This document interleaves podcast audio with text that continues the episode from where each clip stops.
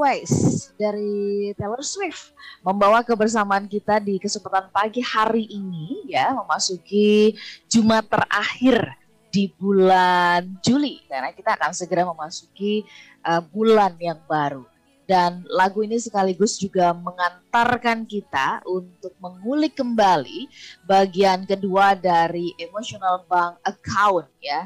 Tetapi ini uh, berkaitan dengan when you are rejected ya. Ini ketika kita merasa ditolak tertolak gitu ya. Uh, ada banyak penolakan penolakan ini bagaimana dengan uh, account bank emosional kita? Akankah ini habis terkuras gitu ya atau justru makin penuh begitu? Kita akan bahas. Selamat pagi semua listener dan juga sahabat yang bergabung di seluruh Indonesia dan berbagai tempat di dunia ya di berbagai negara. Karena Uh, kini Smart FM bisa Anda dengarkan dengan berbagai tools yang ada, mulai dari uh, streaming ya di www.radiosmartfm.com atau juga bisa menyimak kami melalui YouTube di kanal Smart FM. Saya sudah bersama dengan motivator nasional di bidang leadership and happiness. Selamat pagi Pak Arfan. Selamat pagi Mbak Ola, apa kabar? hari ini? Alhamdulillah. Sehat selalu, ceria selalu Sehat ya? selalu ya. iya. Kita akan bahas um, ternyata ini ada bagian keduanya rupanya begitu ya sambungannya nih Pak Arfan ya menarik Betul. sekali. Nah tetapi sebelum sampai ke sini ya eh, kita bahas mengenai emotional bank account when you are rejected dari lagunya tadi itu loh itu juga dari apa yang disampaikan oleh Taylor Swift itu juga bermakna banget nah di bagian mana Pak Arfan ingin coba memberikan highlight dulu nih uh, mengantarkan lagu mengantarkan uh, tema kita silakan Pak Arfan. Ya, terima kasih banyak Mbak Ola. Ini lagunya bagus sekali ya dari uh, Taylor Swift dan ini judulnya Forever and Always. Nah, ini sesungguhnya merupakan pengalaman pribadi nih Mbak Ola. Uh, uh, uh. Jadi ini true story dari uh, Taylor Swift mengenai hubungan yang naik turun dengan uh, kekasihnya gitu sampai akhirnya dia melihat uh, kekasihnya kok semakin lama semakin menjauh gitu.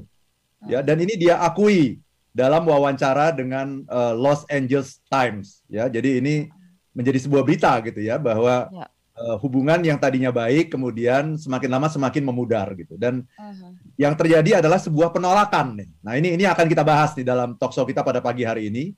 Ya kenapa sih orang menolak kita gitu ya? Nah di sini uh, dia mengatakan begini, these things is breaking down. We almost never speak. Hubungan kita sudah mulai runtuh. Kita hampir tidak pernah berbicara Uh-huh. I don't feel welcome anymore. Aku tak lagi merasa diterima.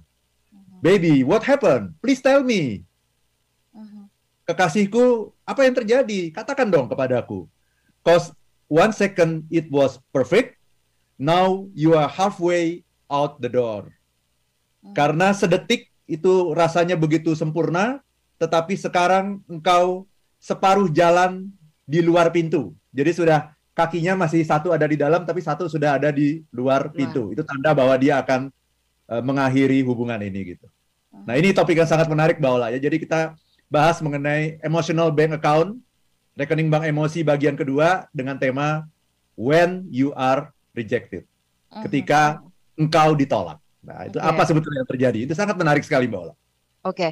nah kalau kita lihat dari lagu tadi ya, uh, sebelum sebelum ke Taylor Swift kita mau undang smart listener, silakan boleh pergunakan WhatsApp kami di 081325031717 atau juga bisa pergunakan uh, live chat ya pada saat anda sedang menyaksikan di YouTube di kanal Smart FM. Apakah ada di antara anda yang saat ini saat ini uh, merasa sedang ditolak ya? tidak diterima keberadaannya begitu atau uh, itu sudah lewat sudah anda lewati sudah anda lalui dan uh, pelajaran apa yang bisa anda bagikan ya ceritakan kepada kami silakan kami tunggu sehingga nanti bisa ikut uh, kita bacakan kita diskusikan bersama-sama mari kita berangkat dulu uh, bicara tentang uh, when you are rejected itu ditolak itu nggak enak banget sih Pak Arfan sangat yeah. sangat tidak enak gitu jadi saya juga berhati-hati kalau misalkan ada orang yang mengatakan, aduh, Ola, saya tuh jatuh cinta sama kamu. Waduh. Ini kan sensitif banget ya soal perasaan itu sensitif banget gitu. Jadi saya berusaha untuk uh, berhati-hati dalam merespon itu. Tapi sebenarnya sebelum uh, kita uh, bicara tentang emosi bank accountnya gitu, tertolak itu sebenarnya apa sih gitu ya Pak Arfan ya? Ditolak itu tuh apakah tidak diterima keberadaannya gitu kan, ditutup pintu komunikasinya begitu atau sebenarnya uh, apa? Dan dia ada di wilayah mana sebenarnya? Mindset atau rasa? Silakan Pak. Very good question Bola. Ini pertanyaannya bagus sekali ya. Jadi ditolak itu bentuknya bisa macam-macam ya. Misalnya kita minta bantuan orang lain tapi orang itu nggak mau bantu. Ya, alasannya bisa macam-macam. Penolakannya bisa secara kasar, bisa secara halus gitu. Tapi intinya dia nggak mau bantu. Ya, hmm. penolakan itu juga bisa dalam bentuk uh, orang mempersulit urusan kita gitu. Hmm. Ya, sesuatu yang mudah kok dibikin susah ya gitu. Nah, itu hmm. Adalah sebuah bentuk penolakan. Penolakan itu juga bisa dalam bentuk orang yang sangat kritis kepada kita gitu. Ya, kok di kantor misalnya kita ketemu sama orang yang kok kritis sekali gitu ya. Apa pun yang kita lakukan tuh selalu salah, under gitu. under the spotlight dan selalu yeah. salah gitu. Apa pun mau begini salah, mau begitu salah. Jadi ini maunya apa sebetulnya? Nah, ini ini yang seperti ini ini yang uh, perlu kita sikapi dengan jernih ya. Kenapa? Karena biasanya kalau kita mendapatkan perlakuan seperti ini dari orang lain, kita menyalahkan orang itu. Benar nggak? Hmm. Kemudian kita mengatakan bahwa oh, orang ini adalah troublemaker ya orang ini adalah orang yang tidak kooperatif nah ya uh-huh. nah yang menarik semakin kita menyalahkan orang itu bahwa dia troublemaker bahwa dia tidak kooperatif semakin kita menyalahkan semakin kita juga tidak mendapatkan apa yang kita inginkan uh-huh. Uh-huh. akhirnya hubungan jadi berjarak malah benar-benar musuhan gitu nah ini yang pada akhirnya membuat kita berada dalam posisi yang dirugikan gitu, Mbak Nah, karena itu saya ingin mengajak uh, smart listener dan teman-teman semua untuk melihat penolakan ini dari kacamata yang berbeda. Dan pagi hari ini kita akan menggunakan kacamata rekening bank emosi. Karena ditolak itu sesungguhnya menyatakan sesuatu. Ya, ada sebuah informasi yang sangat penting ya ketika kita ditolak oleh orang lain. Nah, kita harus menemukan apa itu informasi itu. Karena sesungguhnya okay tidak ada orang yang pengen bikin kita susah kok. Nggak ada. Karena semua orang itu sesungguhnya naluri manusia itu adalah manusia kan makhluk sosial kan? Ya, ya. Manusia tuh ingin bersahabat dengan siapa pun. Itu nalurinya. Tapi kalau ada sampai orang yang bikin kita susah, sangat kritis kepada kita, memusuhi kita, menolak kita, pasti ada sesuatu sebetulnya yang bisa kita perbaiki dilihat dari kacamata rekening bank emosi. Uh -huh. Itu. Uh -huh. Oke, baik Pak Arfan kita sambung ini bahasannya nanti di sesi berikut ya. Kita coba temukan sebenarnya pesan apa yang mau disampaikan ya kepada kita ketika kita merasa atau ketika kita ditolak. Nah, ini juga nanti kita perlu perjelas. Ini sebenarnya hanya bentuk perasaan saja gitu kan. Ah, perasaan kamu aja kali begitu. Atau memang uh, ketertolakan itu tuh kita perlu nanti perjelas karena ada apa ada apa begitu sebagai bentuk sahihnya ya. gitu ya. Oke, kita sambung nanti smart listener di sesi berikutnya tetap bersama dengan kami. Kami nantikan respon Anda. Kami jeda sambil kita coba resapi sebentar tadi apa yang sudah disampaikan oleh Pak Arfan. Kami kembali sesaat lagi ingin menyapa Anda yang ada di Makassar dan juga Manado, Balikpapan, Banjarmasin. Selamat pagi buat Anda yang ada di Pekanbaru, Palembang, dan juga Medan. Hai, apa kabar semuanya? Mudah-mudahan sehat-sehat ya Bapak Ibu, sahabat semuanya. Kemudian Anda yang ada di Jakarta, Surabaya, Jakarta, uh, Depok, Tangerang, Bekasi, dan juga kota-kota di sekitarnya. Dan Anda yang ada di Pontianak, terima kasih ini uh, Pak Arfan ada fansnya Pak Arfan ya dari dinas. Oh. Uh, uh, gitu ya. Ini sampai sempat kirim video gitu ngasih tahu wah saya tuh senang banget nih dengerin uh, Pak Arfan Mbak Ola lagi siaran katanya begitu ya. Terus banyak, ya Nah, semalam juga saya uh, berjumpa dengan salah satu pendengarnya Smart FM, Pak Arfan ya di di Hotel Pullman ya dan uh, sharing gitu tentang bagaimana wah itu saya paling suka kalau dengarkan Mas Arfan katanya Oh, Oke. Okay. Salam kembali ya Mbak Ola ya. Iya. Mudah-mudahan pagi hari ini juga sedang ikut mendengar ya uh, perbincangan kita. Maka kita membahas mengenai emotional bank account ya. Uh, kita cek uh, simpanan emosional kita begitu ya, bank kita begitu. Ketika kita ditolak, ketika kita merasa tertolak, ketika ada penolakan. Nah, Tadi menarik uh, di sesi sebelumnya Pak Arfan memberikan clue bahwa ketika tertolak ini sebenarnya ada pesan yang mau disampaikan uh, bicara tentang emosional bank kita. Tapi sebelumnya uh, kalau kita bicara terdakwa ya ada buktinya nih ya kan diputuskan ya. oleh oleh uh, apa namanya pengadilan ya, ditetapkan sebagai inilah begitu. Uh, bagaimana dengan uh, tertolak, ditolak, penolakan gitu? Itu sebenarnya uh, sering kali wilayah perasaan-perasaan saja tuh sebenarnya kita bisa lihat ada buktinya gitu loh Pak Arfan. Karena kadang-kadang kan ada orang enggak kok baik-baik aja gitu. Enggak, enggak, enggak, fine kok gitu. ya, ya, ya, ya. ya. Si si si Pak Arfan tuh kayaknya menolak saya misalkan saya mengatakan gitu. Nanti kalau ditanya ke Pak Arfan, enggak, saya baik-baik aja kok sama Mbak Ola. Baik kok, fine, fine. Gitu. Ya, ya, ya, ya, ya. Silakan Pak Arfan. Ini pertanyaan yang bagus sekali Mbak Ola ya. Jadi uh, ditolak itu adalah sebuah fakta, sesuatu yang uh, real. Ketika uh orang tidak mau melakukan apa yang kita minta, gitu. Uh Itu saja. Ketika orang tidak mau melakukan apa yang kita minta, itu namanya menolak, apa pun ceritanya. Tapi kan ada orang yang karena pandai berkata-kata, pandai berkomunikasi, membuat kita merasa tidak ditolak gitu dengan kata-kata yang sangat manis, dengan kata-kata yang sangat halus, bisa menghibur kita. Tapi intinya bukan itu. Intinya adalah dia tidak mau melakukan apa yang kita minta. Jadi sebetulnya apakah dia menolak secara halus, secara kasar itu sebetulnya sama saja karena secara real orang ini tidak mau melakukan apa yang kita minta. Gitu Mbak Ola. Nah, Penyebabnya apa? Nah, ini mestinya memberikan informasi kepada kita. Ya. Dan uh, ketika kita menggunakan tools yang namanya rekening bank emosi, ini saya ambil dari Stephen Covey dalam bukunya Seven Habits of Highly Effective People. Ini akan menjadi sangat menarik sekali, Mbak Ola, karena Stephen Covey ini membandingkan, membuat sebuah analogi yang namanya relationship, yang namanya hubungan antar manusia itu seperti kalau kita punya rekening di bank. Nah, bayangkan sekarang Mbak Ola pergi ke ATM Oke. Okay? Ya. Yeah. Mbak Ola pergi ke ATM mau ambil uang satu juta. Gitu kan? Masukin kartu ke ATM, ya, kemudian ada uh, passcode dan sebagainya. Ternyata ditolak sama ATM. Kira-kira ya, kenapa tuh Mbak Ola?